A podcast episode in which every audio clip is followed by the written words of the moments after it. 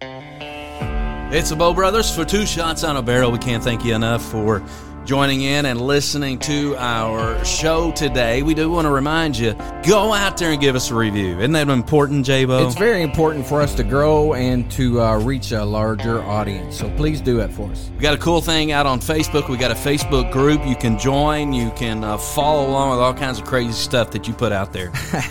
I, you know, that's just the way it is. It's fun. It's good times. It's private, so uh, we we don't share anything off that page. It's strictly right there on Two Shots on a Barrel fan page. Yeah, another cool thing we got, we had some fantastic sponsors we'll showcase throughout the show today, and we want to appreciate and uh, show our respect for all of those. And uh, more information on that, you'll be able to catch the ad or go to our uh, Facebook page and check those out. There you go. All right, it's uh, without further ado, Two Shots on a Barrel podcast.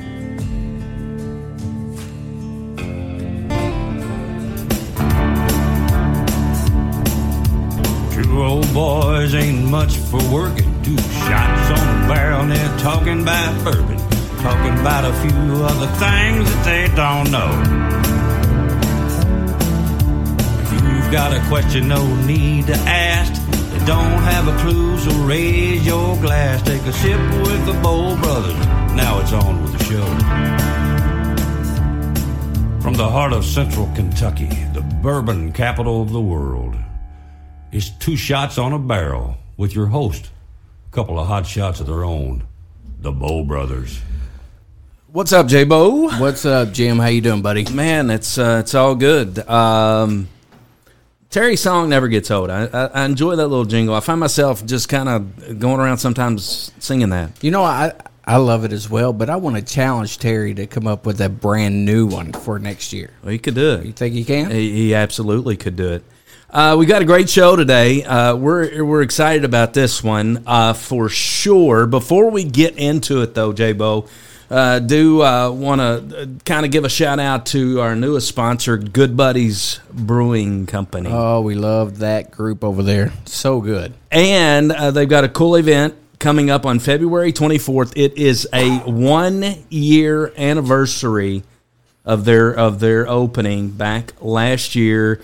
All kinds of new brews. Ray has been working so hard uh, getting some new uh, brews out, and it's just going to be a big celebration on February 24th, right there on Martin Luther King uh, Drive here in Lebanon. That's right. You can find more information on Facebook at Good Buddies Brewing right there. And the, they're going to have so many prizes to give away. I'm sure he'll come up here and steal some of our bourbon and give it away as well, like he did last time. So it'll be a good time.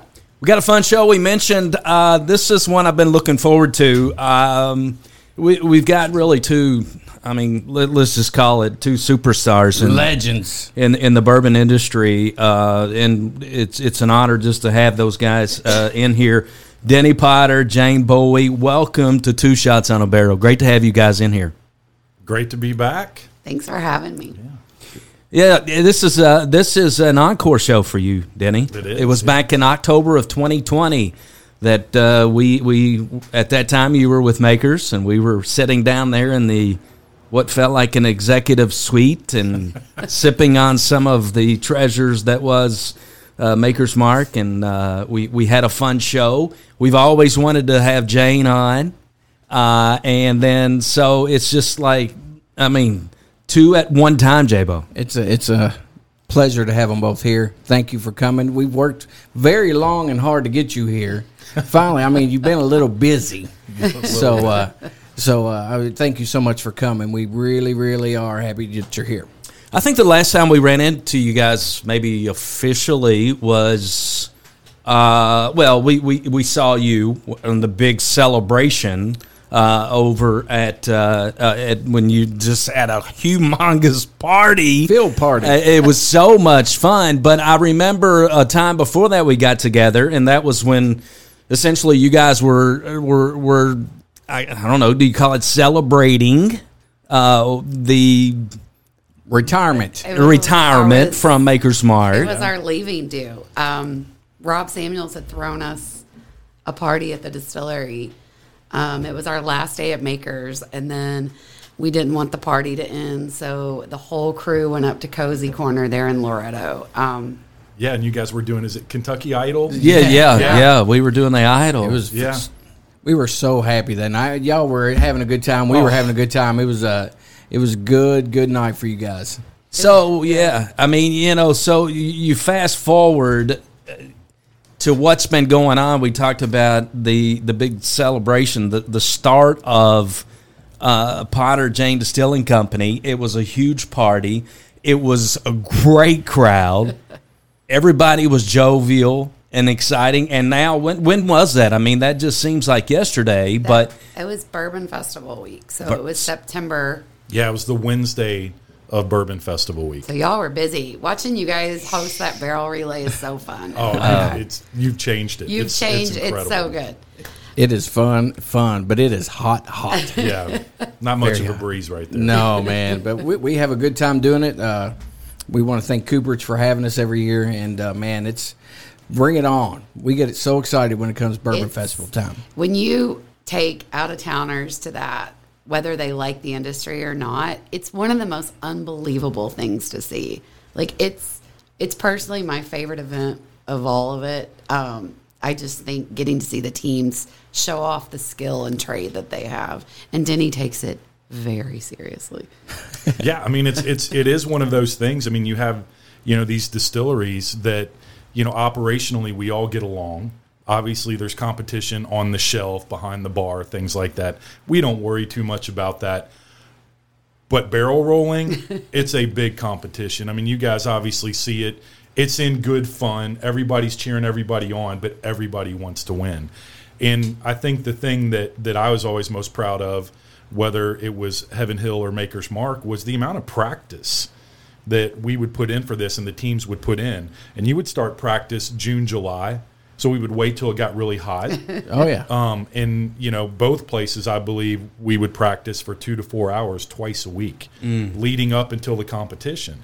And so it was just in that day, you know, it's about as nervous as I would ever Oh be. my gosh. watching you know the teams They'd be like, because "Sir, please back off." well, they just they put so much into it, and there's so many things that can go wrong yes.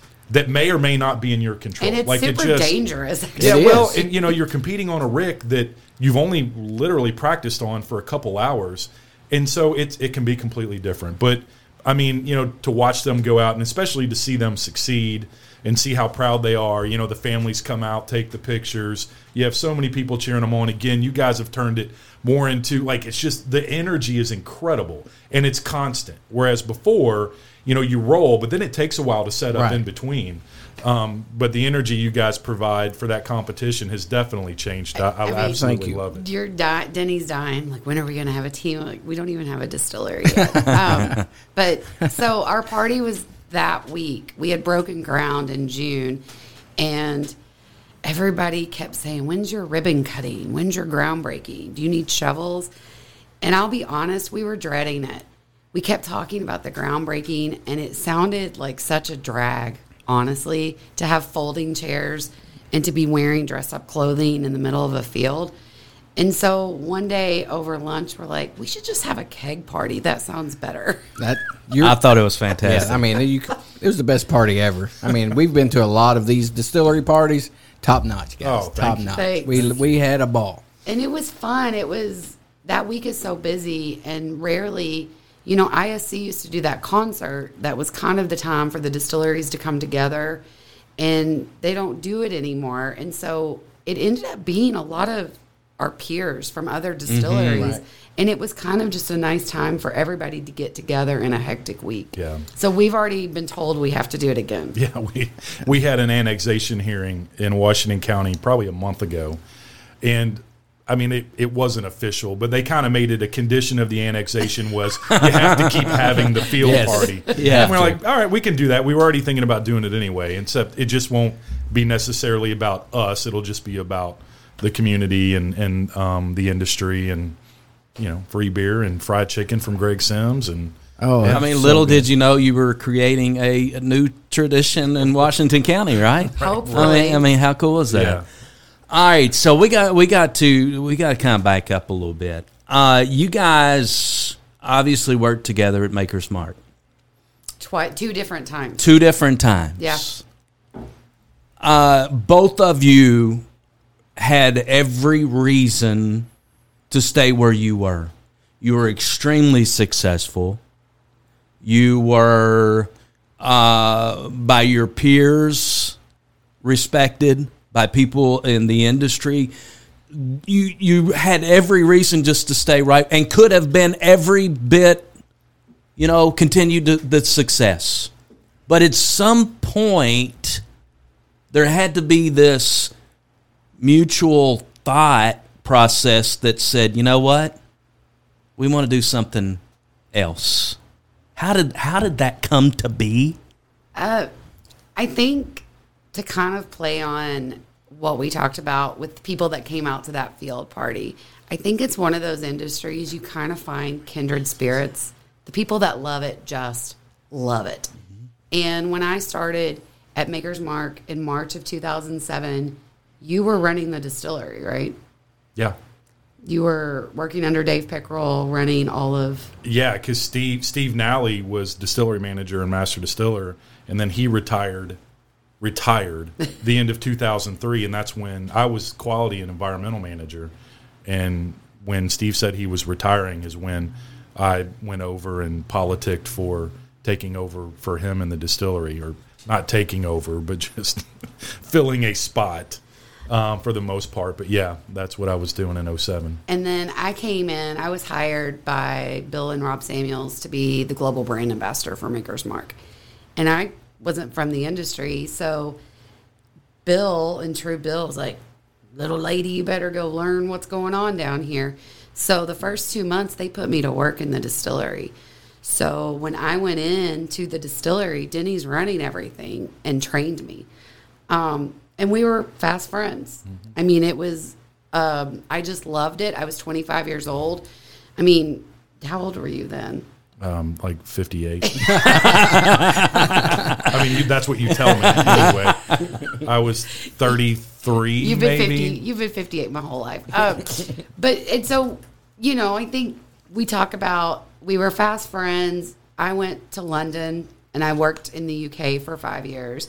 You went to Cruzan, stayed in touch, friends. You know, and you play distillery fantasy camp a lot. Like, if I were going to go do this, where would I do it, and what would I do, and would we you rehab or would you build? And and then you came back to Makers in 18. 18 and um, we were i mean we were counterparts. Like we worked together closely every single day.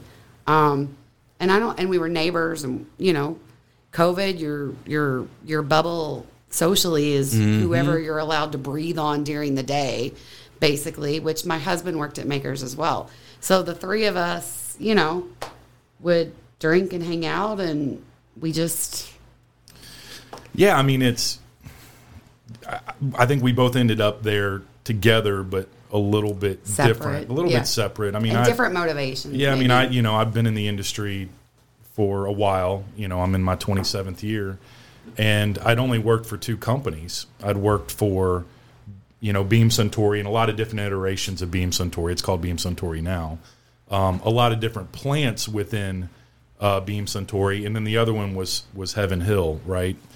And I think for me, um, you know, you get involved in these operations, and these are generational operations.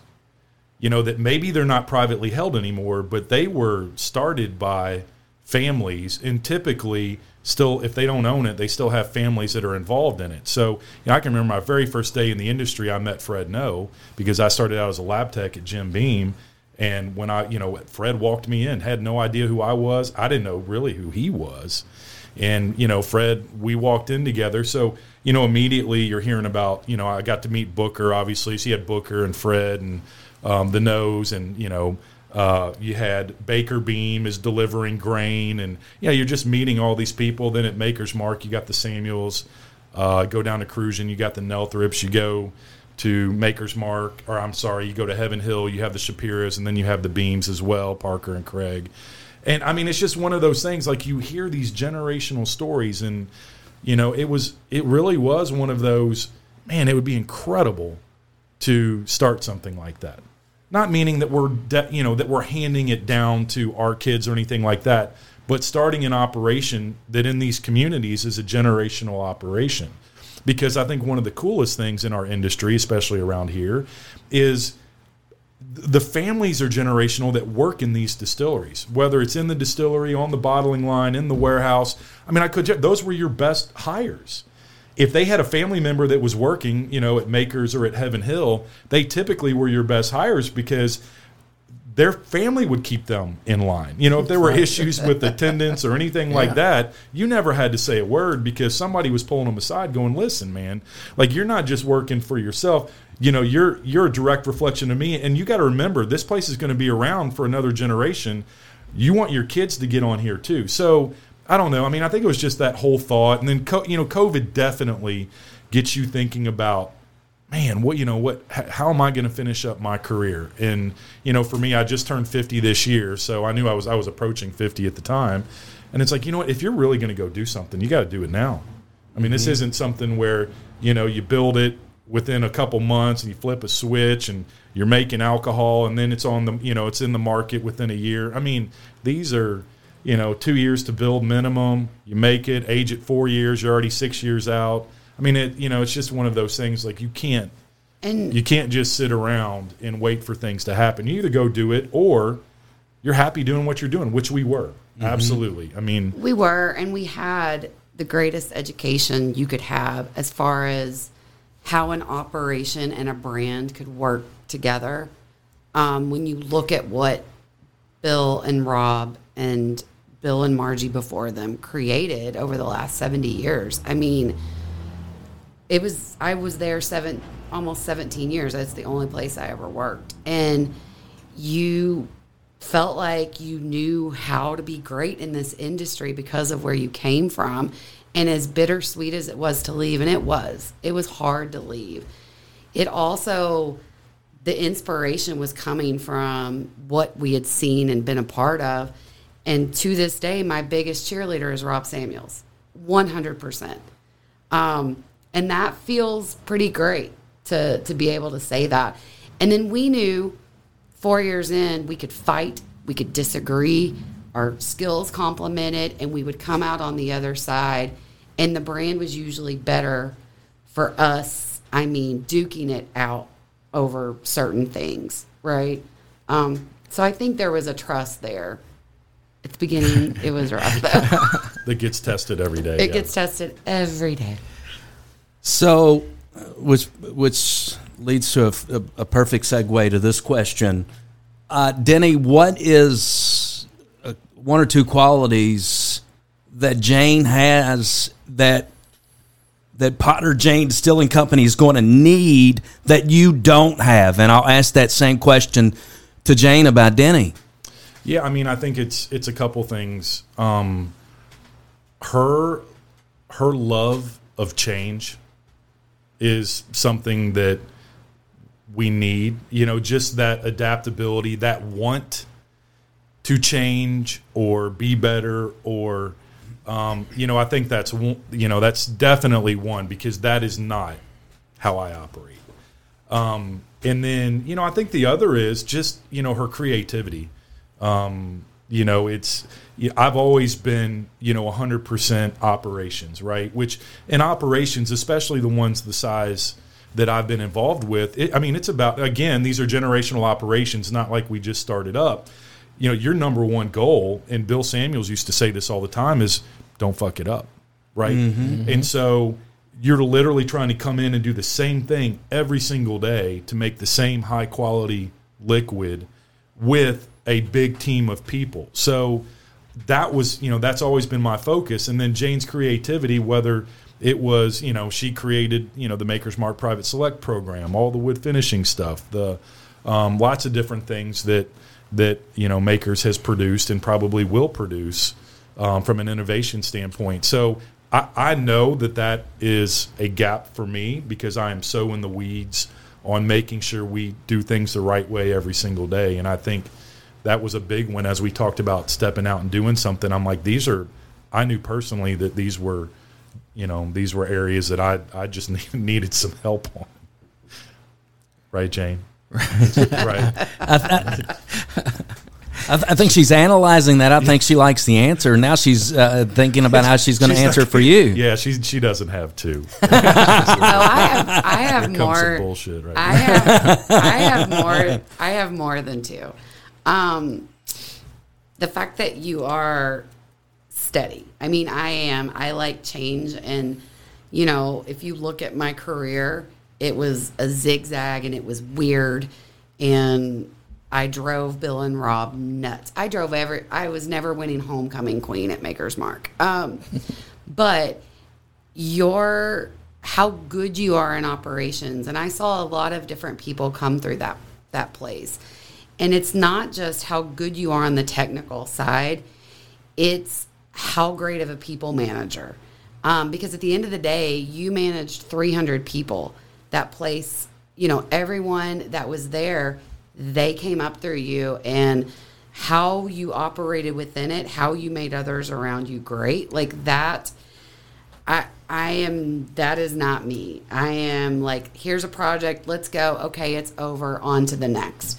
And I think um, it is a yin and yang, and I think we have really specific swim lanes, I guess. But um, you know, when it comes to collaborating, we love tasting whiskey together. Our palates completely are different. Our strengths are different. Um, you know, I think we push each other in nice ways, but no, I could, I mean, and you're really good in front of people, which is always not a guarantee because the master distiller title at Makers was always very grounded in operations. And I don't know if you know this, engineers are not always the most interesting people you meet. Um, so, not that you're an engineer, although I thought I thought you Nor interesting. So I thought you were um, an engineer like the first 12 years I knew you. a lot of people do. I'm just an incredible I. I like had a whole Like, back. carries you I had a long whole backstory. I like completely made up your whole background, and then one day I was telling someone, and you're like, "This isn't even kind of right." Who are you describing? I was Who like, "He's an environmental engineer, and this is his journey." And he was like, "I was a biologist in Indiana." I'm like, "Really, really?" Yeah. That is so funny. That is so funny. Like I wrote a bio for you when you came to London once, and you were like, "This is just wrong." You're like, Did you just copy and paste this from the last guy that was here? You were like, "Where did you get this?" I said, "I guess I just made it up one night." It sounded really good. that is so funny. That's great. Oh my goodness gracious! What what a what a time! I think it's a perfect time, Jabo, to talk about when when you th- listen when when people talk to me about Jane. Uh, I, I'm just going to tell you what they say. They'll say Jane took Maker's Mark to a different level okay with so many because i went on a tour uh, a few months back and, and and for years and years and years it was maker's mark right? It was the quality juice that maker's mark put out year after year bottle after bottle. And then it was am i not right? When jane kind of came on board and started then you started having all of these other type of makers Actually, Denny was part of 46. I was there during 46, but I did not. I was in Europe at the time. So 46 was kind of the tiptoe in. And then I was kind of tasked from there to think bigger and different, I guess. But you were part of the team with Bill that created 46, Yeah, which Ke- was yeah, the, Kevin which was the first myself, true innovation. Diane, and it was very ahead of its time. So the 46 was kind of like Bill's. It was- this is going to be my his legacy. His swan, Swan song. song. That's Yeah. what it was. Yeah. You owe me a bottle of champagne. I don't know you crap. I mean, oh, that's such bullshit. Um, no, that yeah, that was. I mean, and that did. You know, that was that was that was kind of our permission to go look at something a little bit different. But we had very strong guidelines set by Bill. It's not like he was just, hey, go figure it out. No, it was very, very prescriptive about what he wanted and a little bit of how we were going to do it. Um, which you know, it kind of led into obviously what what Jane led, but not even close. I couldn't believe it. Like you know, because obviously I'd left. I got shipped down to Cruzan, which was part of the same company, and then had the stint at Heaven Hill for a little while. So when I came back, I knew that Makers had started a barrel program because that was you know starting to be a big deal. I was doing a lot of barrel picks at Heaven Hill for Elijah Craig, or you know we did a few others and things like that. But those are one of those, and they're fun. But you line up five barrels, and a group comes in, they sample all five, and they say that's the one I want. So when I had heard that Makers was doing a barrel program, I thought, well, I, why is that a, a big thing? Because they rotate their barrels, right? You you could have you know five 12 year old barrels from Heaven Hill, but whether it spent all its time at the top of a warehouse or middle or bottom, and depending on which warehouse, they could all taste drastically different. Whereas makers, because they rotate the barrels, all the barrels typically taste the same. So I'm like, I have no, I mean, what? I don't know why people are interested until I really came back and saw what Jane had created, which was you know the wood finishing aspect of it and how they had these different stave profiles and how you can introduce that into a barrel and people could create their own their own version. And they were already well into the wood finishing series stuff. Like it's pretty i was incredibly impressed because i didn't know much about wood finishing at all. I mean it just outside of the 46 project i, I didn't know that people were even playing around with this and makers pretty much led the way on that i'd say. Wow. So the bottle that that Jabo brought today was the community bottle. Uh, something that you guys had a little bit of involvement in, right? A little bit. It's an interesting one. You know, one of the things, um, and really the innovation, it was Rob and I. I mean, I was Rob's first hire at Makers. His dad was still running things. He and I were together from pretty much day one. And so um, when he would kind of be like, maybe we should go do something, he'd be like, see what you can do. Because I always wanted to be in liquid. I came from sales and marketing and I nagged my way into the liquid to be a blender eventually. And um, this was the first time ever the liquid didn't lead, the concept led. My very best friend in the world, who we started three days apart at Makers, she's still there. Her name's Valerie Netherton. She led and still does uh, partnerships and all the philanthropic and give back at the distillery. She'd be a great person to have on this show. She's fascinating. And she came to us and said, I work with the Lee Initiative. It's um, what started as a way to get particularly women kind of trained up in the culinary industry. When COVID hit, all these restaurants started shutting down and people didn't have health insurance and they didn't have a way to pay bills.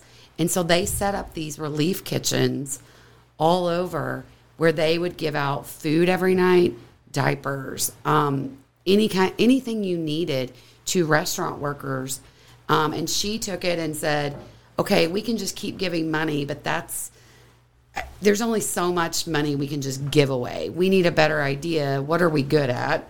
And we were like, "We're good at making whiskey. like this is what we do."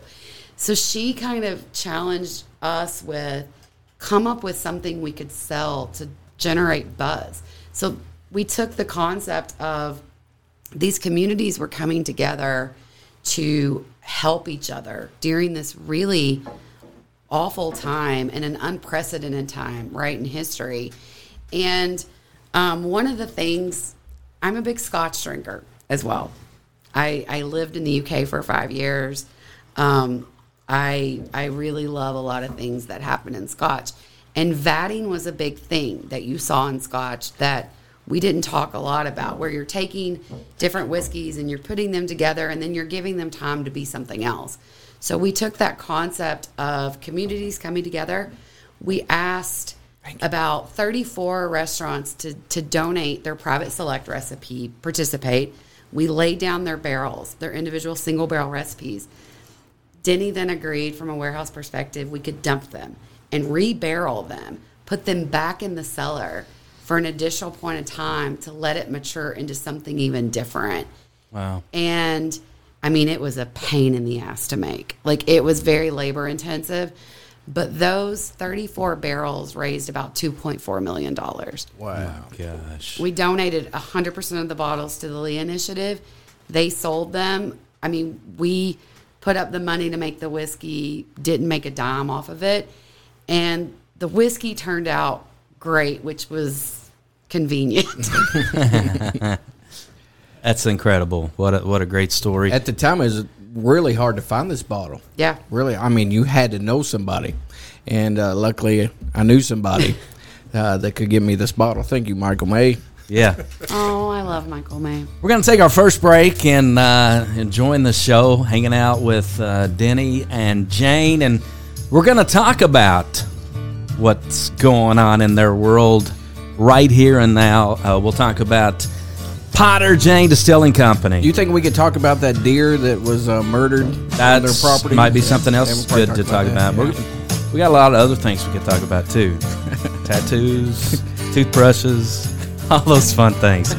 We'll be back on Two Shots.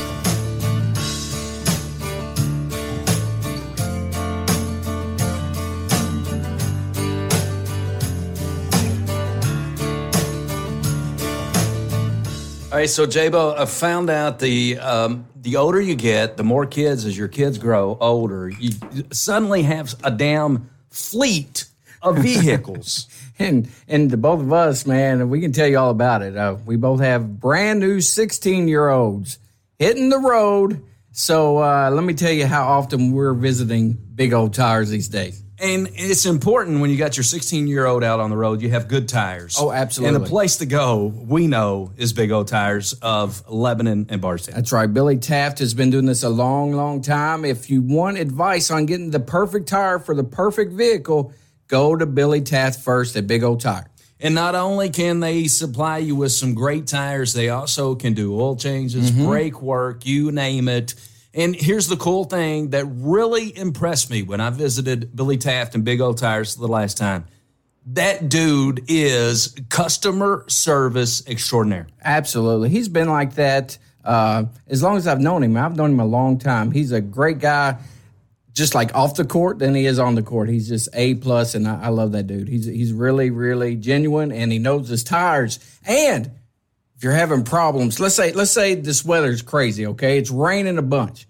Go in there and let him put new windshield wipers on your car. Besides going and trying to do it yourself. I'm I'm speaking by experience here, Jim. Reed. It's Yeah, it's it's a terrible terrible thing to do putting wipers on yourself. Uh-uh. No, big believer in Big O Tires of Lebanon and Bardstown, right here in the heart of bourbon country. If you're in for the bourbon trail, your card kind of messes up on you, go see our friend Billy Taft. Pit stop. It's all it is. Pit stop. You're in and out and uh, off to the uh, next distillery. There you go. Big O Tires of Lebanon and Bardstown, a proud sponsor of Two Shots on a Barrel. All right, so one thing we've learned on Two Shots is it's important to know where to go when you need a good attorney, Joe. Yes, sir. It's very important nowadays. We've had to get one of our own here lately, and uh, we got the best in the business. We absolutely do. And we found out one morning when you go visit Don McCauley, you better enjoy bourbon and stick around for a while. Because not only is she very good and an expert attorney, she also knows her bourbon. She does know her bourbon, and she knows where to get it, and she will not tell me where the secret stash is located. But that's okay. But she'll bring out many of the unicorns that she has in her Yes. house, and, and we enjoyed uh, spending time with her. But on a serious note, we know that uh, folks listening out there need to have good legal representation. Don McCauley. Don. McCauley, you are right. 144 West Main Street in Lebanon, Kentucky. Her phone number is 270 692 0684. If it's legal anything, she will take care of it. She will be there for you, and she will be the voice that you need to get through this situation. We're talking real estate law. We're talking business law. We're talking anything criminal related, Yes. uh, divorce, you name it, bankruptcy, any of those things. Don McCauley can take care of you. If, if, if you're nervous and you just don't know which way to go, if you need that voice, call Don McCauley. Once again, 270 692 0684. Yeah, good stuff right here in Bourbon Country. Don McCauley, Law Office of Don McCauley. Thanks. Marion County Trail could be the best value in bourbon themed travel in Kentucky. You'll experience one of the Kentucky Bourbon Trail's crown jewels, one of the Bourbon Trail Craft Tour's top rated stops, and something you can't find anywhere else. Organized tours of a bourbon barrel manufacturing facility, all in one place. It's the Marion County Trail. Take your time to tour, dine, shop, and stay all along the way. Explore world famous Maker's Mark, a hot ticket item on the Kentucky Bourbon Trail. Limestone Branch Distillery, home of world famous Yellowstone bourbon, and one of the top rated stops on the Kentucky Bourbon Trail Craft Tour. Kentucky Cooperage, the sprawling plant where the thriving bourbon industry's barrels are hand built and seared with fire for bourbon aging flavor.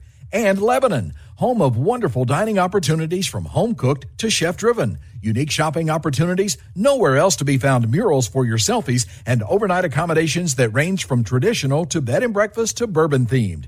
Go to visitlebanonky.com for more details. Lebanon Tourist and Convention Commission, oh, 270 692 0021.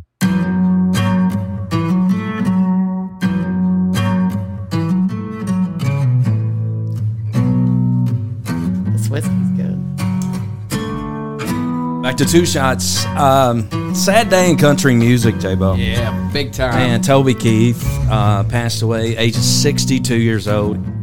Uh, so sad. He battled stomach cancer uh, for for the last few years, anyway. But uh, you know, you talk about. I think I read today 31 number one hits. Got a pretty cool story about Toby Keith, man. I was in Nashville at a private event and uh, got a call saying, "Hey, can you be at this event because Toby's going to do a private show, and we need somebody to represent the station." So I said, "Yeah." So I went catch a taxi. Well, there was only one taxi, so the Bellamy brothers needed a taxi as well. They were going to the same place, so I got to ride with the Bellamy brothers to go see Obviously. Toby Keith, and man, we had a ball.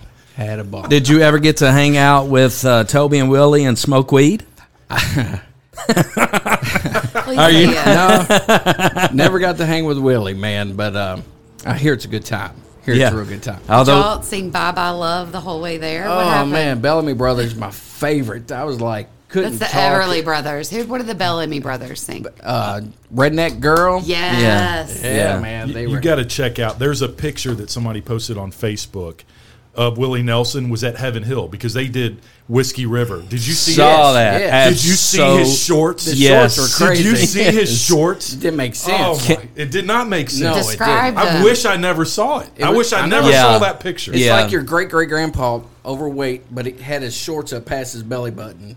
That those kind of Gym shorts. shorts. Like Big. You know what? Willie Nelson can wear whatever the Yeah, hell he right. wants to. he can doesn't mean he should. That's like facts. Yeah, and he What- was what- he what was did he- probably what like in his fifties or sixties. Yeah. It looked like when that when that was taken. But I, Out of I the- just thought it was the coolest picture. It is so but cool. like I said, you need to stay from the waist up. Oh, it was- Don't don't, in- don't go down. he was in the bottling house, so they were bottling Whiskey River. It's pretty cool. Yeah. That's awesome. The only thing cooler than that is having Michael May jump in and sit with us. That's pretty cool too. How you doing, Mister May? It's like a it's like a homecoming, uh, Michael.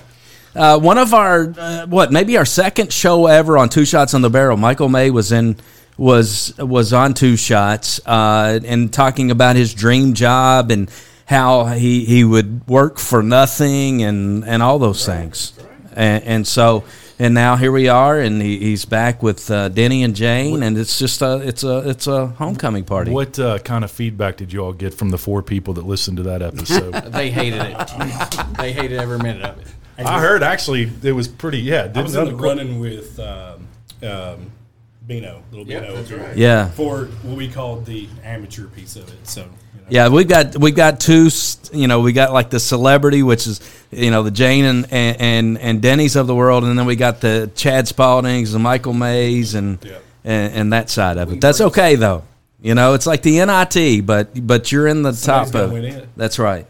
I don't know. Chad Spalding, you guys, we don't do anything without you all. Chad Spalding gives me a bad barrel.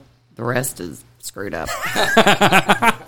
Chad's awesome. I love Chad Chad's Spalding. the best. Well, uh, speaking of uh, Toby Keith, another interesting fact of Toby Keith before we get back in and talking about Potter Jane Distilling Company. Uh, I did not realize this, though. You know, that with the Super Bowl coming up, the Niners and the Chiefs, and the big debate, of course, is whether uh, Taylor is going to make the trip back from Japan to be in attendance at the Super Bowl. But I did not realize this. Back at the wee age of like 13, 14 years old, it was Toby Keith and his record label that gave Taylor Swift her her first opportunity. So that, that that was incredible. I thought, and so bringing it all full circle. Now you got the the Toby's death, and you got the the dilemma with uh, Taylor and whether she's going to the Super Bowl and Travis and all that good stuff. Uh, who's your pick, Jane, in the Super Bowl? Do you really care, or do you have a pick? Oh, I'm a big sports fan. Um,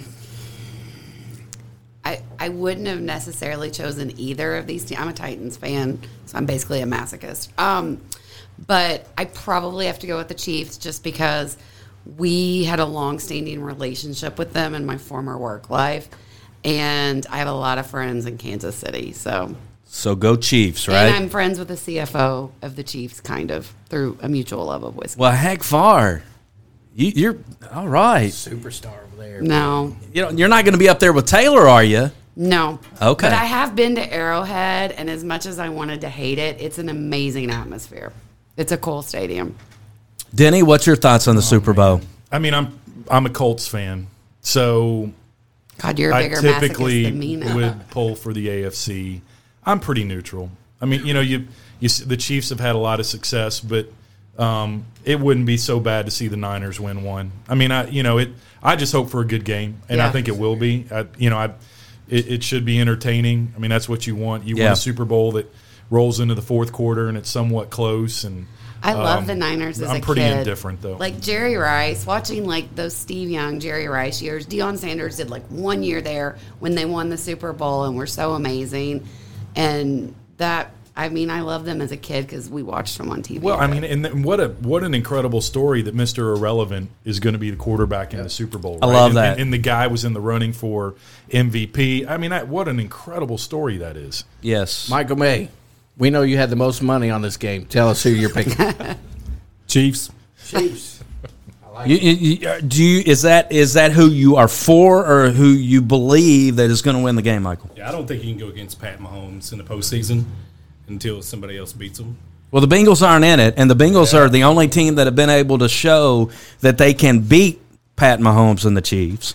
And, and so, I, I'm Jabo. What what? Who are you pulling for? Uh, my, my daughter, uh, big Swifty fan, so it looks like uh, we're going to sit there and yell for Taylor's team. All right, you you you're going along. Yeah, I'm just going to go for That- the ride, that's- yeah. okay. It, it don't really matter. All right, I'm I'm going for the Niners. Despite uh, I go back uh, a few years when Joe Montana Yeah. w- was the quarterback and he beat my Bengals. If if you remember, 89. Yeah. So despite that, I am going anti uh, Travis Kelce, Pat Mahomes, and and pulling for the Niners. Even though I'm an AFC guy, uh, go Niners on this one. So, all right. So uh, back to Potter Jane Distillery Company. A lot of excitement.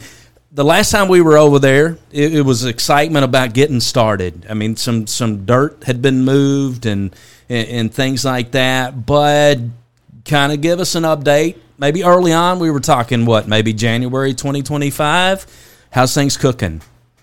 I mean, we have we have been incredibly lucky um, for a couple reasons with construction. You know, we broke ground in June, but our the Kentucky weather the last seven or eight months, excluding the you know the cold weather we had a few weeks ago and, and the snow. But they were still digging the sewer then. Yeah, I mean, we just, I mean, the, the weather's cooperated. Uh, we didn't hit a lot of rock.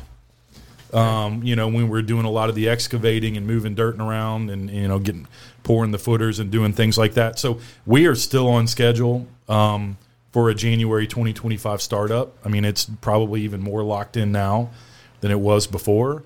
Uh, the budget's looking good because we didn't hit a lot of rock. You I know, mean, it's all going to sink into the ground because we just said this. Yeah, I mean, well, the timeline might shift, but you know, we spent you know we spent a considerable amount of time on the design portion of this before we even broke ground. Like five meetings on a mop sink. Yeah, I mean, so because we wanted to make sure that one that you know we designed this thing the way we wanted it, and we wanted it to be an incredibly efficient operation. And when we when we talk efficiency, you know, efficiency sometimes you relate to cutting corners or making more with less. And no, that's not not what it's about. It's literally building a distillery that makes sense. It's more linear. It's more shotgun style. It's literally you go from grain to mashing to fermentation to distillation to cistern Less time in the pipes, less To- contamination. yeah, to the barrels get loaded out. So it's literally like a shotgun style. And so we spent a ton of time on that. Um, Buzick Construction is building our distillery. They've got an incredible team um, that that helps you in this process. So it's looking great, man. I mean, it's a you know, at the end of the day, we didn't think uh, when we jumped into this that it was going to be a fifty million dollar distillery, but it's you know it's going to be it's fifty million dollars. yeah, and that that's just to get operational, right? Like that's just to make distillate and have enough warehouse space for one year's production. The reality of it too is, you know, everybody's always like, "Oh, you guys are going to build a great distillery. You know, you're going to, you know, you got, you're going to have money coming in, all this." And my God, this is weird, dumb as shit to be doing this because the amount of money. So it's 50 million to get operational. It's another 80 million over the first five years just to build warehouses to keep up with capacity, and then also build a bottling house. And then right? you're still buying barrels and grains. Yeah, then, and, yeah, you've got all these costs on the balance sheet that are just carrying and accumulating. And oh, by the way, your goddamn inventory is evaporating. So, I mean, it's the worst business model you could ever hope for. But, um, but we knew this. We, knew were it going in. idiots to try. We knew it going in. You know, we've got incredible support from a bank, from some investors, and it's we could not, we couldn't script it any better up to this point. Like we've been very blessed with how things are playing out and the people we have involved and the team that we have and I mean, Um, our project manager, I would say we got lucky on weather, we got lucky on site. And then to Denny's point, the team building this is phenomenal. And I mean, and we've been lucky with the community. Um, So how did you end up there? we um you know we both live in bardstown and when we started looking i mean one of the big things and this is not sexy but you need utilities right it's a mm-hmm. distillery you need utilities so one of the things was like okay you got to go somewhere that that can actually supply water and electricity and be able to have sewage and all the things you need to run a distillery every day we also didn't want to move, so we drew a circle around the Bourbon Trail. I'll never forget this. I printed out a map of Kentucky. We sat down and said, okay, here's kind of the Bourbon Trail. Here's where we live. Here's what feels like an okay commute. And then it was a kind of a conversation of like, do you fish where the fish are or do you go build a new pond? And when we started looking, you know, we knew Washington County because obviously driving Manton to Makers every day, you're in Washington County until right when you get on the property. A lot of the employees. So, you know, we had our Christmas party at Mordecai's every year. And we were like, why are there no distilleries there? What's going on over there? Mm-hmm. So we honed in on it pretty early. And when we went to the industrial park, um, they said, listen, economic development said there's five acres left. We're like, five acres? What are we going to do with five acres? So we said, well, who owns this farm and who owns that farm? And they said, we'll introduce you. If they like you, maybe they'll sell you some land. It's not for sale.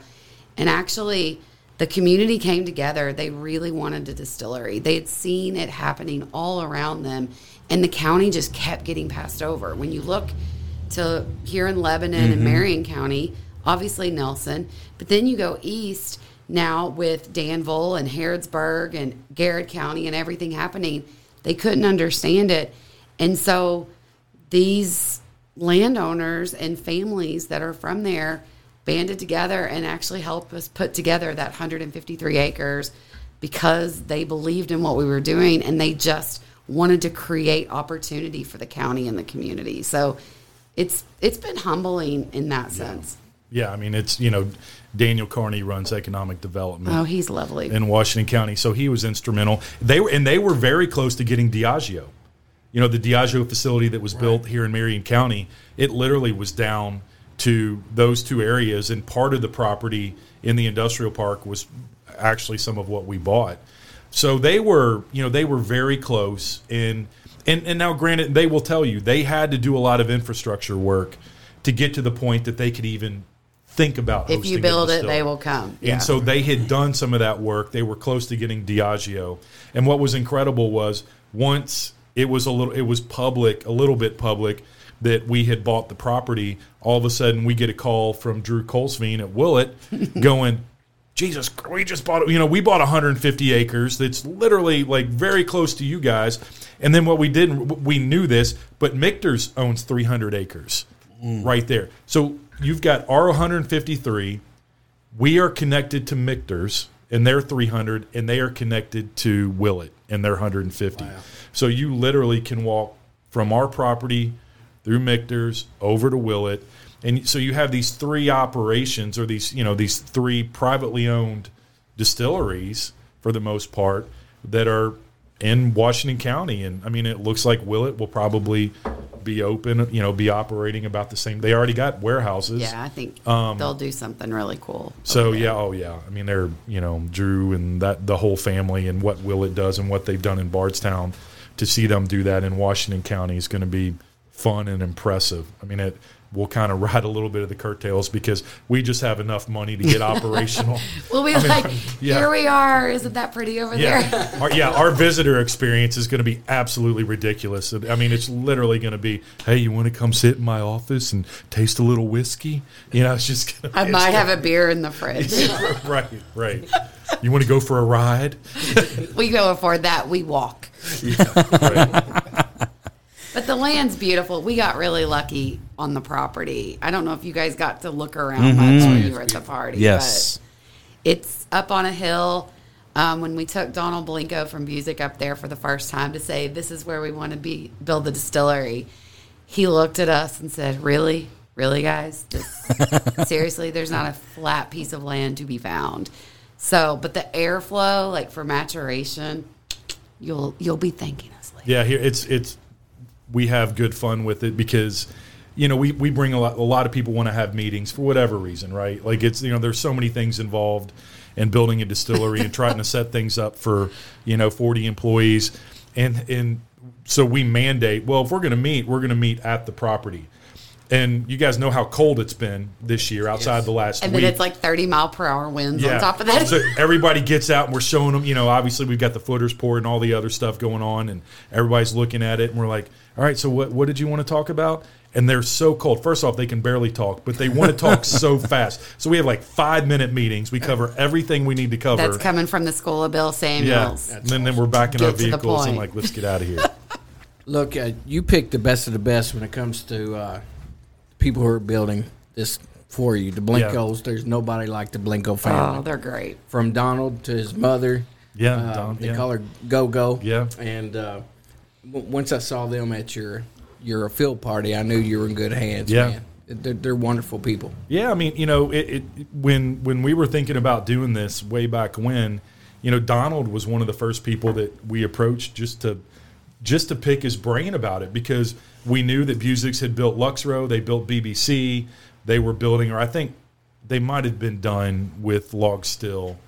Um, and we, you know, we were just curious, and you know, he was somebody that you know uh, they, they've just been incredibly supportive from day one, and then to be able to work with their team on this project, it's just it's been fun. Like I, you know, you would think that a fifty million dollar project will be incredibly stressful, and it is. It's stressful, but our funnest days are when we're with the project team. Like digging into the blueprints, Thursdays. digging into you know all these things, and we just have a great time. Like they're they're very very good at what they do. They've proven it, and um, and they have fun doing it. No egos. They have no egos and in it's- this whole thing. And it's like you talked about earlier, though. It's the generational, right? They're a generational. Yeah. Same with the Boswells and ISC here in Lebanon. Same with the Shermans at Vendome. It's it's all very, um, and everybody's just excited for what we do. You know, it's it's a mutual love. So Yeah. it it's great. You know what uh, me and J-Bo are excited about, right? What We're excited about the juice, Oh yeah. right? Oh yes. you should be excited. We about should it. be. And I know that is one of your passions, Yep. Jane Bowie. Uh, tell us about what your vision of the juice is going to be like. So our vision, we talked a lot about this, and it's so funny because I think coming from an innovation background, I think people were like, "What's your hook?" what what what is it? What's your gimmick? What are you what are you gonna do? Right? And the truth is, this may sound boring, and we're okay with that. But we have been consumers long before we worked in this industry, right? We both born and raised in Kentucky. Were you not a bourbon consumer? Did you drink vodka? Is this just now coming out? No, no, no, no. But I mean, I've been in the industry quite a long time. Yeah, but you're so also really old. I don't. I don't drink cosmopolitans or anything like that. I mean, get out of here. Just keep, keep, keep talking. So Just do what you do. No, we were bourbon drinkers before we came into the industry, and then we fell in love with the history and the operation and the people and all the things we've been talking about. But for us, you know, we have 44 years combined of seeing what works, maybe seeing things that changed, maybe for the good, maybe not for the good. Um, so it's not about being innovative to be innovative or traditional to be traditional. We just want to make whiskey that reminds us of why we fell in love with the industry to begin with. We want to make the whiskeys we fell in love with 20 years ago. And I think for us, when we designed this operation, it was funny. The first meeting we had with the architects, we came in guns a blazing. We wanted the cookers to go here, and these are the temps we want to get to, and here's how we're going to set the fermenters, and here's where we're going to go. And then Mike Sherman, here's what the still we want. And then the architect said, Well, what do you want it to look like? And we said, We don't care. That's your job. Like, here's what we want the operation to be. Mm-hmm. And I think for us, it has been so much about optimizing flavor at every touch point from the agriculture you choose to the process. And we've spent careers studying that and understanding that. And most of the time, we'll still put our consumer hat on first of what do we want to drink at the end of the day? And so that's, I mean, and we have a lot of dreams. Like there are whiskeys our kids will launch, right? I mean, there will be things, this is not a quick industry. So there are things I get emotional sometimes when we plan something for 30 years down the road. And God, I hope we make it long enough for that to happen. But that it'll be our daughters, right? Megan and B or Colin standing up talking about these whiskeys. So, I mean, that's it. I wish I could tell you it's going to be XYZ. And we have mash bills and we have all that. And it's really geeky and processy. But when you taste it, you're gonna you're gonna care that we cared so much about the process and the choices we made. Listen, I'm hearing a lot of marketing slogans. Is it? Oh my God! I mean, what what did what did she? Does that mean bullshit? No, Or- I no. It's like legitimate. No, you know, it, it's it's a marketing slogan, but it's it's something that's coming. It's coming from a real based uh, perspective. I mean, you're talking about what's what struck with me was making what did what did you say? Making bourbon. How you fell in love with That their- reminds us of why we fell in love with See- it to begin with. I mean, that's that's legit right there. I mean, that's uh, Denny, love with I just hope Denny doesn't fuck it up, man. And there, there are so many things I could say right now. Say them. No. Go. I mean, it's be careful, Denny. I feel like she's No, baiting you. She is, abso- she is absolutely setting me up. There's no doubt about it. Yeah, no, I mean, you know, pretty much everything she said. I mean, I think too, it's in you know, for us, it's it's the ability to make all of our decisions, right, good or bad, and live by it, be transparent about it, adjust to it or not, you know, depending on how you feel. Um, and so that's a big part of it too. Is just we don't know. Like we've never done this before. We spent a lot of time in the industry, but we're not. You know, we we say it all the time. We're not entrepreneurs. We're not. We're whiskey people. We're whiskey people. We know how to make whiskey. We know how to taste whiskey. we know how to drink whiskey. we know how to play around with whiskey. But I mean, by definition, though, we are not entrepreneurs. So it's we're just kind of jumping into this and hoping we do a couple things that people like because we're going to do what we like. Um, and hopefully other people like what we do. And there's going to be some things I'm sure that they're going to be like, what the hell were they thinking? And I'll be like, that was Jane's idea. Uh, well, we've giggled about the things the accountants would never have let pass. And it's been interesting when the distillery budget came back and it was almost double what we thought it would be. You get real clear real quick about what you care about. And luckily, we were super aligned on the priorities. It's like, I don't need a fancy sink, but what I do need is a really good cooker, right? I don't, we don't need it to be hand lane stone, but I'd like to put the, the warehouses north to south to let the sun hit the widest part of the warehouse over the day for more microclimates. Like it, it became really clear on the choices, and luckily we never fought each other on any of those choices. Like it was about quality of juice, and the rest, who cares? Yeah. Other than I, I, the one thing I know that you liked is Jabo's Oh my god, that lamp! lamp uh, is going to have to be somehow featured in. I, in if the- we if we could have it on loan, like we're a museum, we would put a plaque with your name on it and every. We could No. tell a story about your uncle. It's a special lamp, but it would be extra special to me if you all wanted that lamp in your distillery. You can't dangle this because Denny, I'll, take you up on it. Yeah, look good in the doubler room. Oh my gosh! It Yeah. really would. I will hand deliver it to you. Next to the Ms. Pac-Man machine. Yeah. All right, we're going to take another break and come back and uh, I say wrap it up, but man, I, I feel like we feel like we still got a lot of stuff to talk about. Yeah. So stick around. We got more with Denny and Jane coming your way on Two Shots on a Barrel.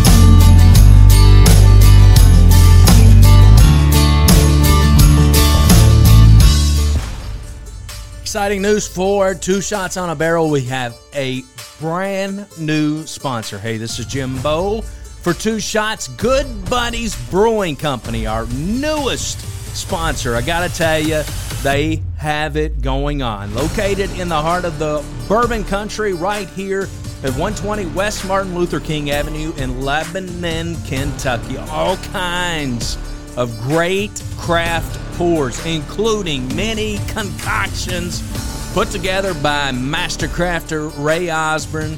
He's also assisted by his beautiful bride, Beth Osborne. They are the newest and brightest in micro craft breweries in good old Kentucky. Make sure you go out to their Facebook page. You can easily find it at Good Buddies Brewing Company. And don't forget, when you're in town on the Bourbon Trail, to stop by Good Buddies Brewing Company. Again, located at 120 West Martin Luther King Avenue, Lebanon, Kentucky. Good Buddies Brewing Company. We're happy to have you as a sponsor right here on Two Shots on a Barrel. Are you looking for a clean, fun podcast that you can relate to? Well, we've got it for you. Cross the Line. The 1524 originates out of Indiana. Former high school rivals, now our buddies sitting around a speakeasy bar talking about common day events, common things. We keep it light, they keep it easy. It's a good time. Check out Cross the Line. 1524. You can find it on all the podcast apps and players. You can also check them out at crosstheline1524.com or check them out on Facebook, Cross the Line 1524. Lisa Kearns doesn't want to just sell you a house. She wants to find you a home. If you've been thinking about making a move, she'd love to help. She knows you've got many choices when choosing a real estate agent, but not all agents are the same. Her clients are the heart of her business, and she takes pride in providing exceptional service, knowledge, and transparency while helping you navigate the real estate market. With her by your side every step of the way, she can assist you in real estate needs that make buying and selling a smooth, enjoyable process. Call Lisa Kearns, Realtor with Exit Realty Homestead, 270 402 4036.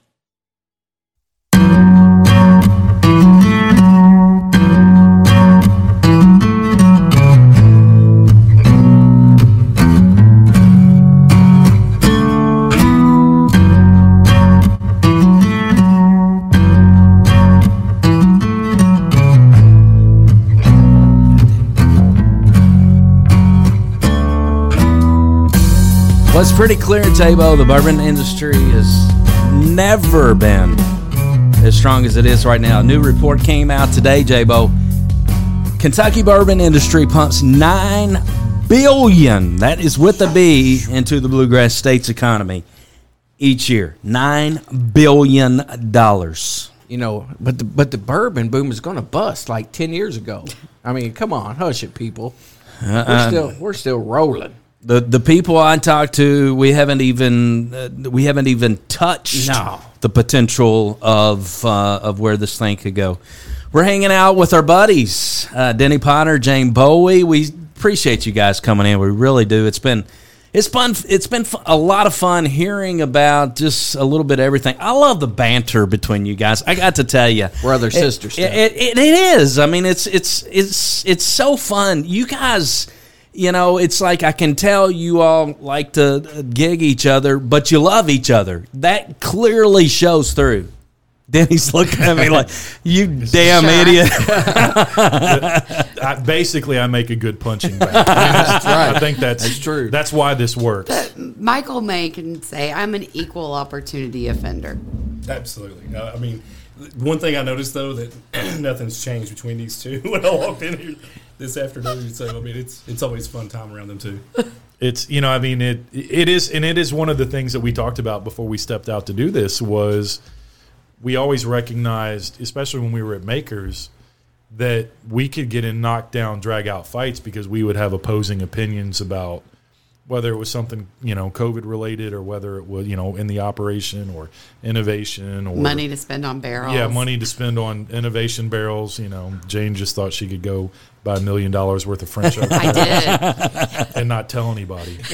Um, but I think it was always one of those things that we've been very good about calling each other out and not taking it personal. Which you know, it's one. If you take any, I mean, I've been involved in a lot of leadership classes, a lot of team building classes, and all the other things. And you know, they talk about you got to have that constructive conflict.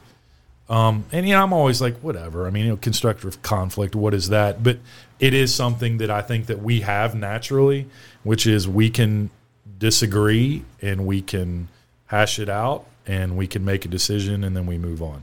It's not, it's not personal. We don't look back on it.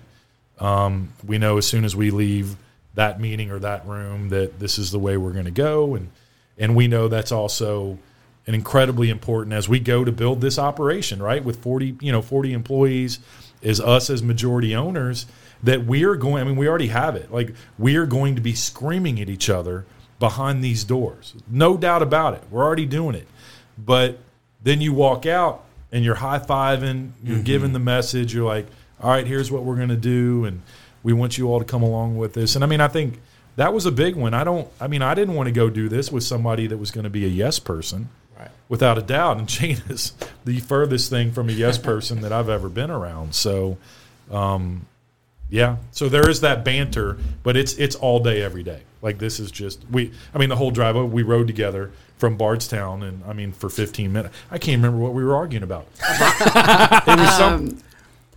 Oh, it it was war. We were talking about like war and That Gaza. was no, that was this, the- that was yeah. this morning. I I, can't- think it was a Bonnie Raitt song this uh, this afternoon. Oh yeah, that's right. Yeah. um, but no, and you asked about the the story we told at the ground, our T-shirts at the groundbreaking.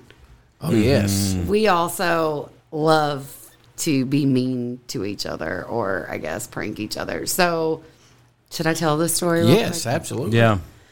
Thanks, guys. So, um, one of the first days we drove the property, there are deer everywhere, and we got to do this. There are coyotes too. Like our, part of our construction crews, like we bring our coyote calls out, and they just come running. I'm like, I want to see that.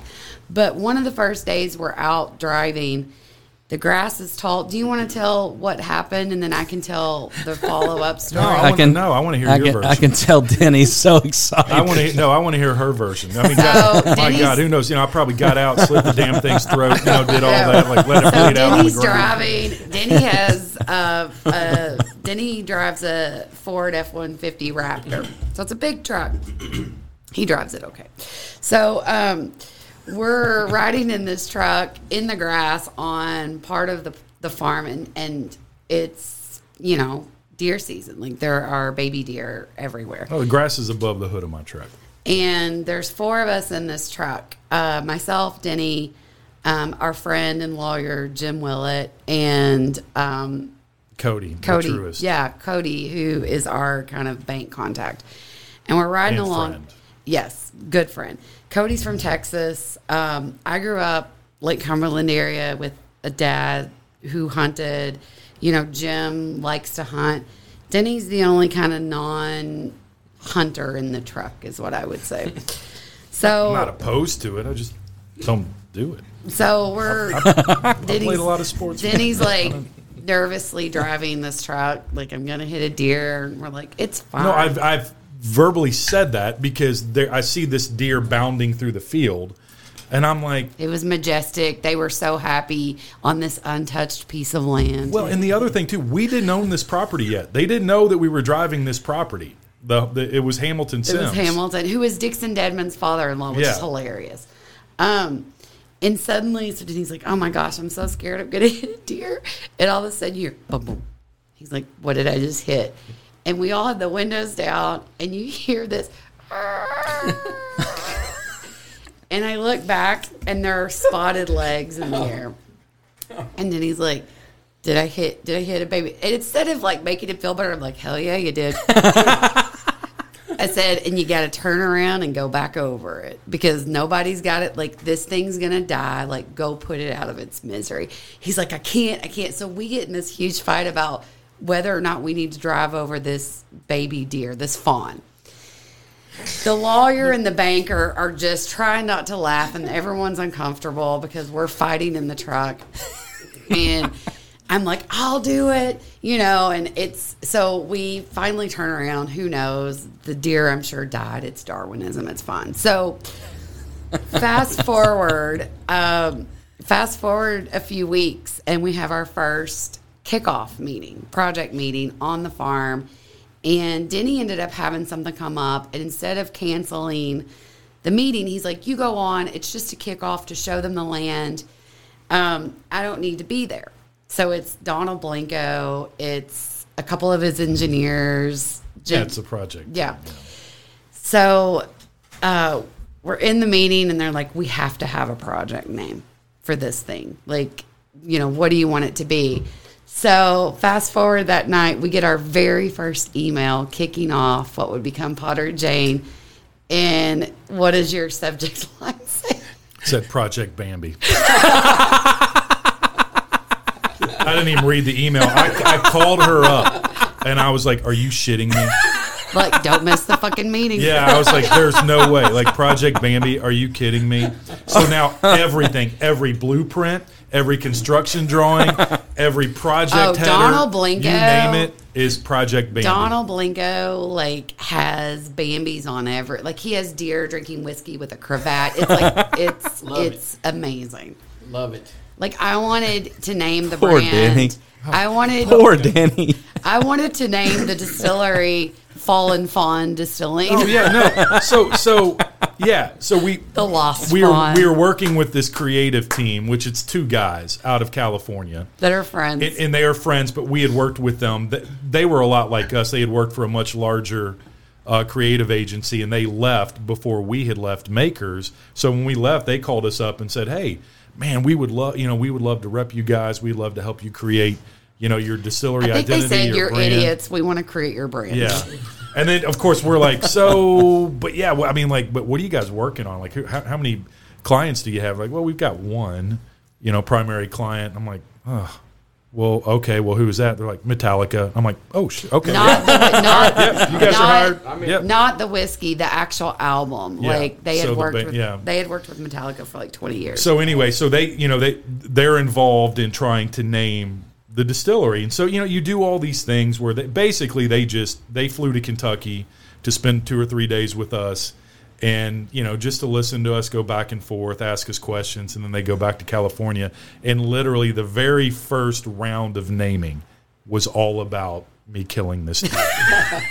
Every bit of it. And he's like, "Have you been talking to them without me?" I'm like, "Absolutely." yeah, and I'm like, do you guys really think you're gonna get paid for this? Like this, this ain't happening. Like this I- is not ha- fallen fawn. if we ever have a Uh, bar, we're naming it the Lost Fawn. the lost fawn. I mean, it, It's happening. It's happening. That is so fun. I love it. Michael May, you- you're chomping at the bit over there about something. So That- I'm that- waiting, yeah, go for ahead. Their, um, release of Updog. Oh God! So one day, Denny, Denny texts me and he's like, "Hey, can you come to the office?" And I'm like, "Yeah." I walk in and he's dead serious, and he is. I mean, just has this look on his face like something has went down in HR world. And uh, I was like, "Hey, man, what, what's going on?" And he's like, "Man, I don't know. Uh, we got this. It's it's kind of like Up Dog." And I sat there for a minute and I'm like, this blank look on my face, and I said, "Up Dog." He goes, "Yeah, Up Dog." Okay, what? Denny, what the hell is up, dog? Not much, dog. What's up with you? God, And I'm like, Denny's the king of dad jokes, right? So, so now there's this running rumor joke meal that um, they're going to release. Oh, he got me good in a meeting, and I was trying to be Yep. serious, and I was so mad. I was so mad. I had steam coming out of my ears, Oh, she comes in because we were, you know, during COVID, we started, we had daily meetings. and I'm never on Because time. we're, I mean, basically, it's just kind of disaster planning. You're trying to figure out, you know, Michael's running around trying to figure out who, who showed up in what department. What do we need to do? Do we have enough to run all the bottling wedding this Like, weekend? so we literally would have, you know, these these daily meetings, and I can't. Yeah, Jane walks in, and I was like, oh man, you know, I just I heard about, you know, Sazerac just was t- talking about releasing this up dog, and she's like. What's up, dog? I said, Not much, dog. What's up with you? She's like, I hate you. I hate you. That's so stupid. That's so, she was so mad. I'm like, Oh, that is a treasure right there." You know what the funny part of this is? Only two people on the whole campus fell for it, and they're both sitting in this room right here. So what's funny? So what's funny is then he would be like, "It's up dog distilling." I'm like, "It's not fucking up dog distilling." What a great name. So- up dog bottled in bond. So, yeah. but so okay, for Denny turned 50 last May, and we decided to do a trip for your birthday, and it was my husband and a couple of friends. Actually, there were eight of us, I Yeah. think. And so for his 50th birthday, I have Jamie, who's our creative guy, create a hat that is h- Up Dog Distilling. And I got them made for the trip, just eight hats. And it has Denny's cell phone number on it, like a gas station.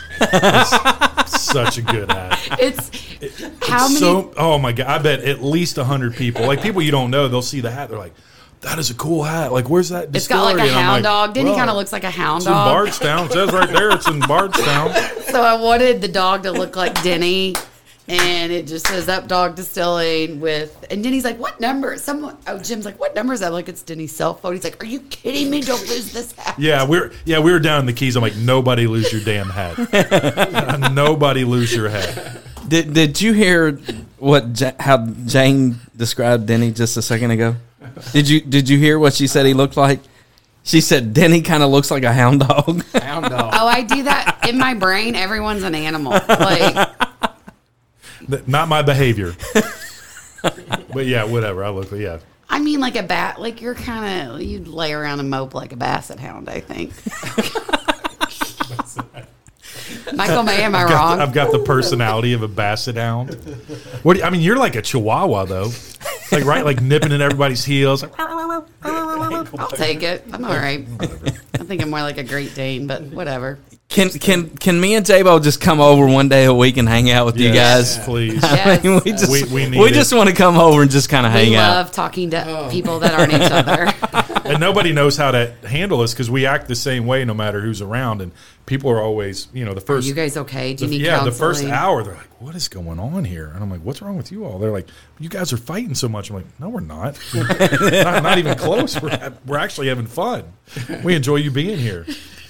That's awesome. I mean, I, I I can remember like it, it- the um, the field party. I mean, that's it was. It's not it's not put on. That's that's you guys. I mean, you all were doing it that day. Oh yeah, no, I it's, mean- it's nonstop. We can't help it. It's funny because if we're not doing that, the other one's like, "What's wrong? you? Yeah. what's wrong? Did I do something Oh, wrong?" when we're if, being- we're, if we're not ripping each Right. other, it's literally like, did I do something wrong? We Like, only talk mad? nice about each other behind our backs. Like it's Yeah. So it's probably it was probably hard to say when I asked the question about what is Jane, you know, what what does, quality does she bring, and vice versa.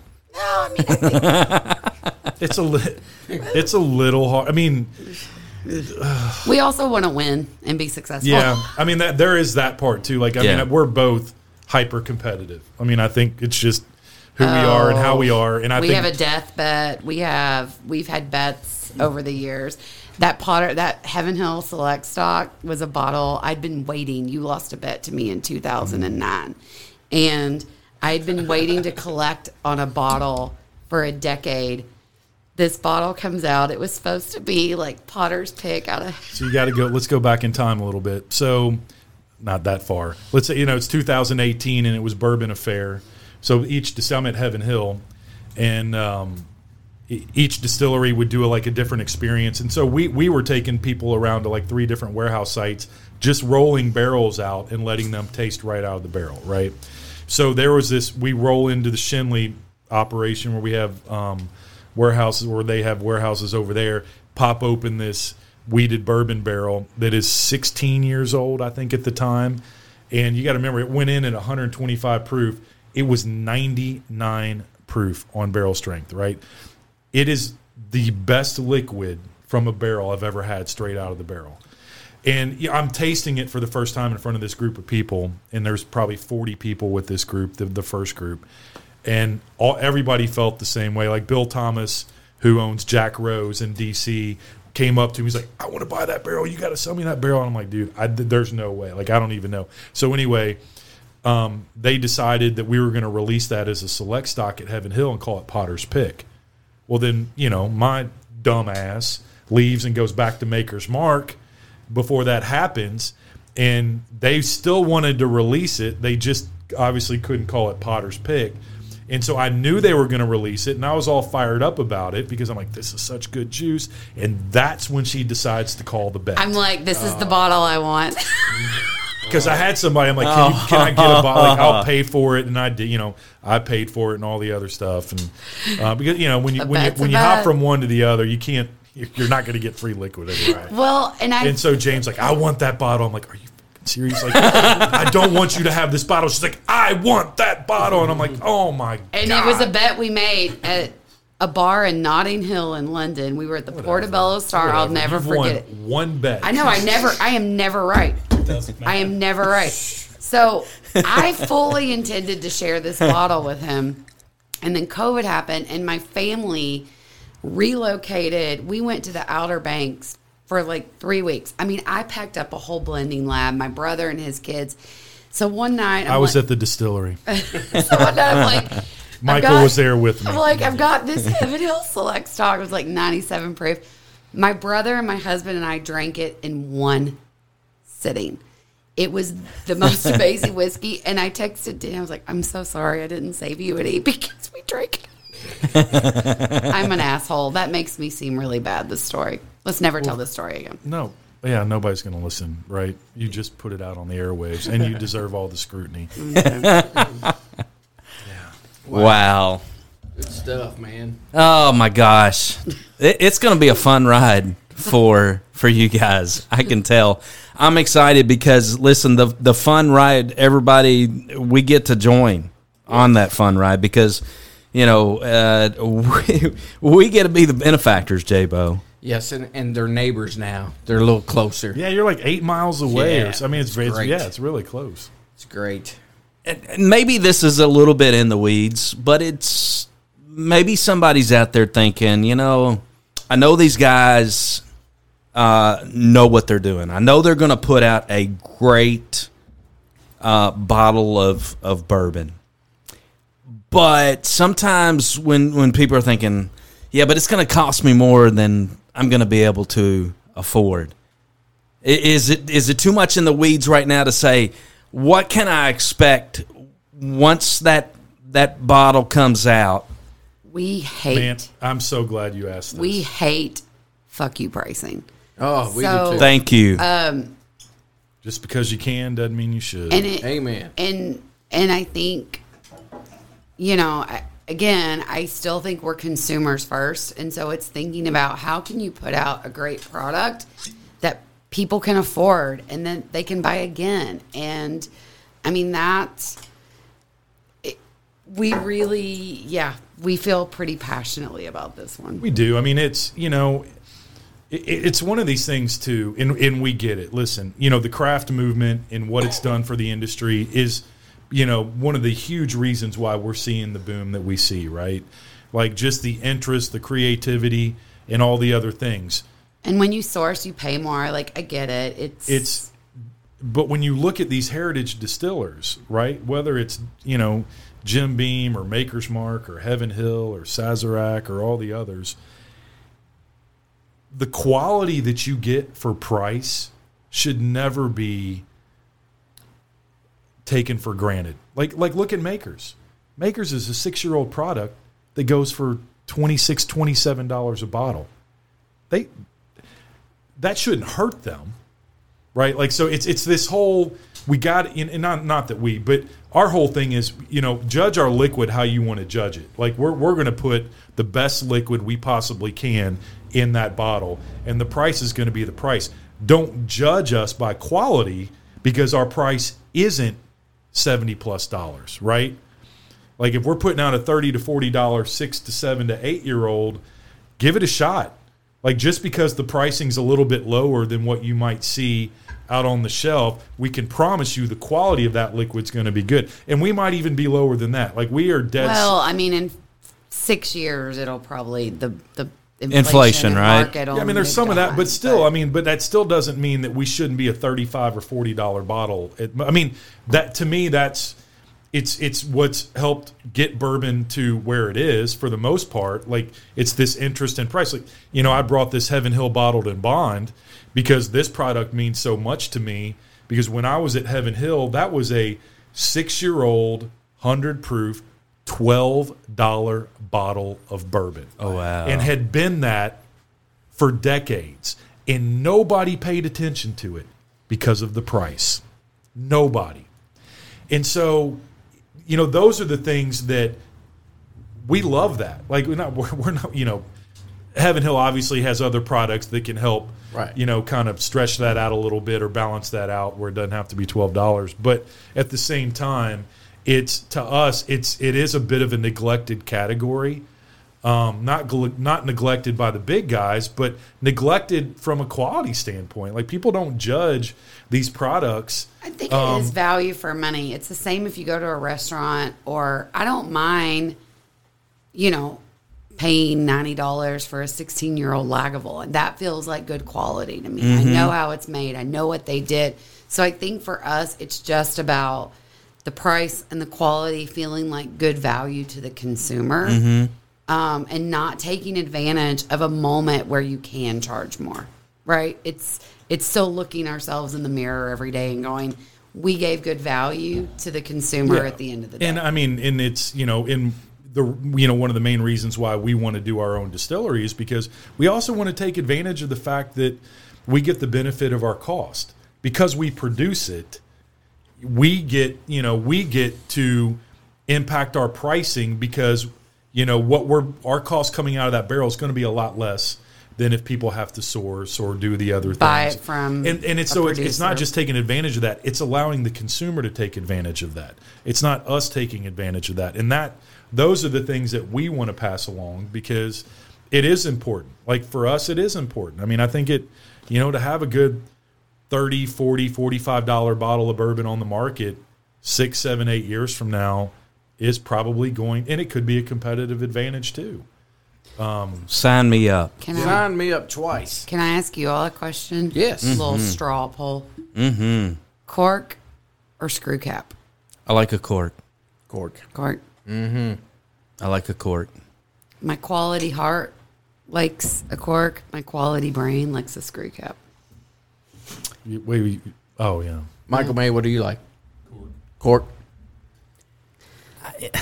I mean, it's. Di- I mean, like the, No, the I quality mean- of cork that you get out now is a lot different, right? Like you look at the quality of the cork on this this Heaven Hill bottled in bond, it's much different than it used to be. But it is a debate. I mean, I give you. I, I'll give you an example. Um, I went I went and just I wanted a, a a cheaper bottle of bourbon, but I wanted a what was quote unquote a good bourbon. So I picked up a white label Evan Williams bottled in bond. Yep. and it's I mean it's I like it. I, I think it's a it's a good bourbon. It, it it's one of those you screw the top off, Yeah. right? But it, I think it's just a little bit of just a mental mindset thing total mental. that It that is. that the court means it's a little bit better. Yeah. No, you're you right. know. it's been But proven. but Evan Williams white label bottled in bond is a nice it's a nice bourbon in my opinion. Yeah. yeah, and it's how much? I mean, what is that? Like a twenty-two dollar bottle? Yeah, something like like yeah. about twenty two I bucks. mean, Yeah. Suntory released Yamazaki 55 with a screw cap, which is baller. I mean, I'm in a Facebook group called I Wish Screw Caps Were More Posh. I need to check that out. But it is, Jimmy. You're right. Like, I mean, it is. I mean, we actually we were just talking to our creative team about, you know, because we're, we're we're kicking off already, like what the design of our, our Packaging. packaging might look mm-hmm. like, and we had this debate with them, and they're like, this is not a new debate. Like we we've gone through this with other brands and and other projects, and they're like immediately from a perception standpoint. Cork versus screw cap is immediately a six dollar difference. Like they are going to look at a seven fifty with a cork as being at a min. I mean, like their perception of value is that's worth six dollars more mm-hmm. than a screw cap, no matter what mm-hmm. liquid is in the bottle. So, mm-hmm. But the I mean- first thing I do when I open a 30 year old scotch Here we go. is I decant it into a basic bottle with a screw cap from oxidation purposes. It's interesting. Right. Well, I mean, yeah, the, the especially the older bottles with cork.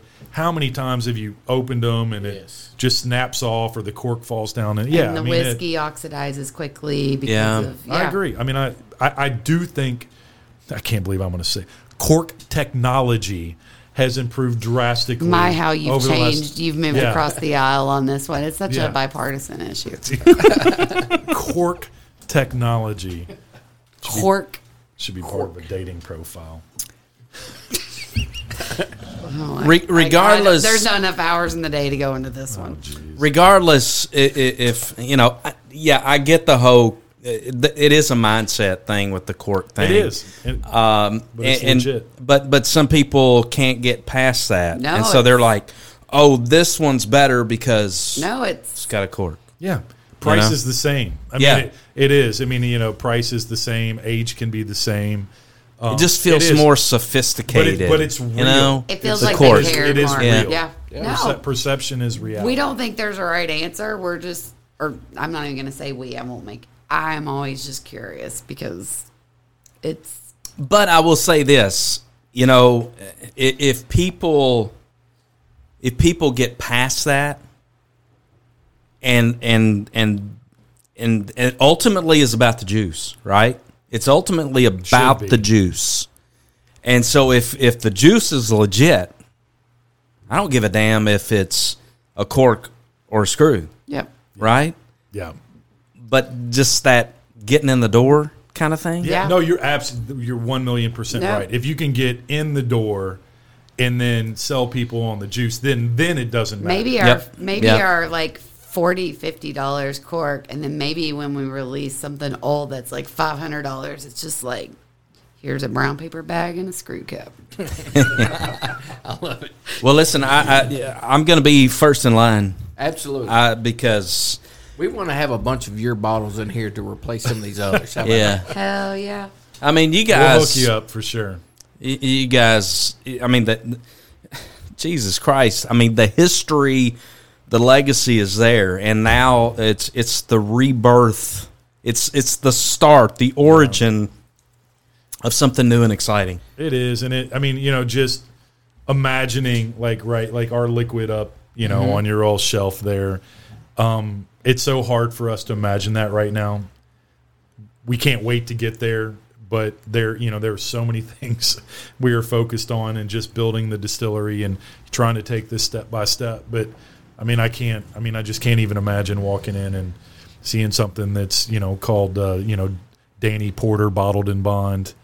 that is just you know all about me and my alter ego. You know what? I can't. That really will be in a brown paper bag with a screw cap. Yeah, that's funny. You got the ultimate eye roll on that one. Oh yeah, and that that will be a twelve. How many eye rolls you get a day? Oh, Jim, I can't. I can meddle and eye rolling. Oh, I can feel it. I don't even have to. I don't even have to see it. I feel it every time. But if I do it, oh, what, what, what's wrong? No, what are you I doing? no, I don't say what's wrong. I say don't roll your eyes at me. I, lo- I love double standards. I gotta tell you, I love you guys. Uh, you you are the. I mean, I love you guys, and I can't wait for your for your your bourbon to come out, and I cannot wait until that bottle of yet to be determined named of Potter Jane Distilling Company and Jane Bowie and Denny Potter say to my favorite Bo brother, and they uh, they they sign their autograph, and I set it up on the shelf for everybody to see. Pretty sure that's what you did with Denny last time we were. Absolutely, and I'm going to do it again. Except for it's going to have both of them. Do it. We'll be glad to do it. it. Guys, thanks for coming in and hanging out with us. Oh thanks my for making gosh! the trip. Thank you guys for inviting us. I mean, we're not doing anything out in public right now, so it means a lot that you give a shit about our dirt and moving it and, and what's coming. Like it, it really does. No, we we we love you guys. We love the story. We we know uh, what you uh, what you guys have done, and you're. And and here's the other thing: it's exciting for the folks in Washington County. I mean, it really is. You talked about it, Jane. I mean, this is this is something the start of something really special in Washington County, and and it's pretty cool. They are so lucky to have you. Well, we hope we do them proud. And we're we're lucky to have them. Oh, And I- my gosh. We cannot we can say we cannot say that anymore. They've been incredible. Tony Royalty is our number one man now. He's sold us the farm. He's become our best friend. We saw him today. So, have you met Hal B. Good yet? They're in Hal Beesman Good. I don't. is this a joke? Like No, No, no, no, no, no. He's like legit. He's like legit. Great name, but it's He lives out in East Texas. If you've if you've not been to God's country, East Texas. All I can think In of Washington is Smokey. County. Okay, I think of we Smokey and the Bandit. Yeah. Like we're So- he, he runs G and G Productions, Okay. a, a Facebook television show, and uh, we'll have to get you guys together. yes, Absolutely. please we do. love that. He is a wonderful human being. Him and John Graves do a great job with that. Yep, sure do. Guys, uh, come back. We, we'd love to have you guys back. Even just come back and let's drink some bourbon. Yes. I mean, Deal. you, you, you, we'll, we'll give you the combo to the door. If you're in town, you just come in and you make yourself at home. And Michael May does. Michael May does that. He just comes in here and Yeah, but Sits- he's like he's like you guys don't have a blender or strawberry daiquiri mix. so I'm going home. I've been getting this for him since I started this. No, I mean Michael May. You know he judges a good drink whether or not the whipped cream's on his nose. that's oh awesome. Hey, Not- that's not you know, true. Michael has always struck me as kind of a Cosmo type of guy too. He he likes a good Cosmo. He likes those little fancy I'll glasses. be honest. I think you're giving him too much credit right now. Nothing's changed. Nothing has changed. Oh my God, you guys are awesome.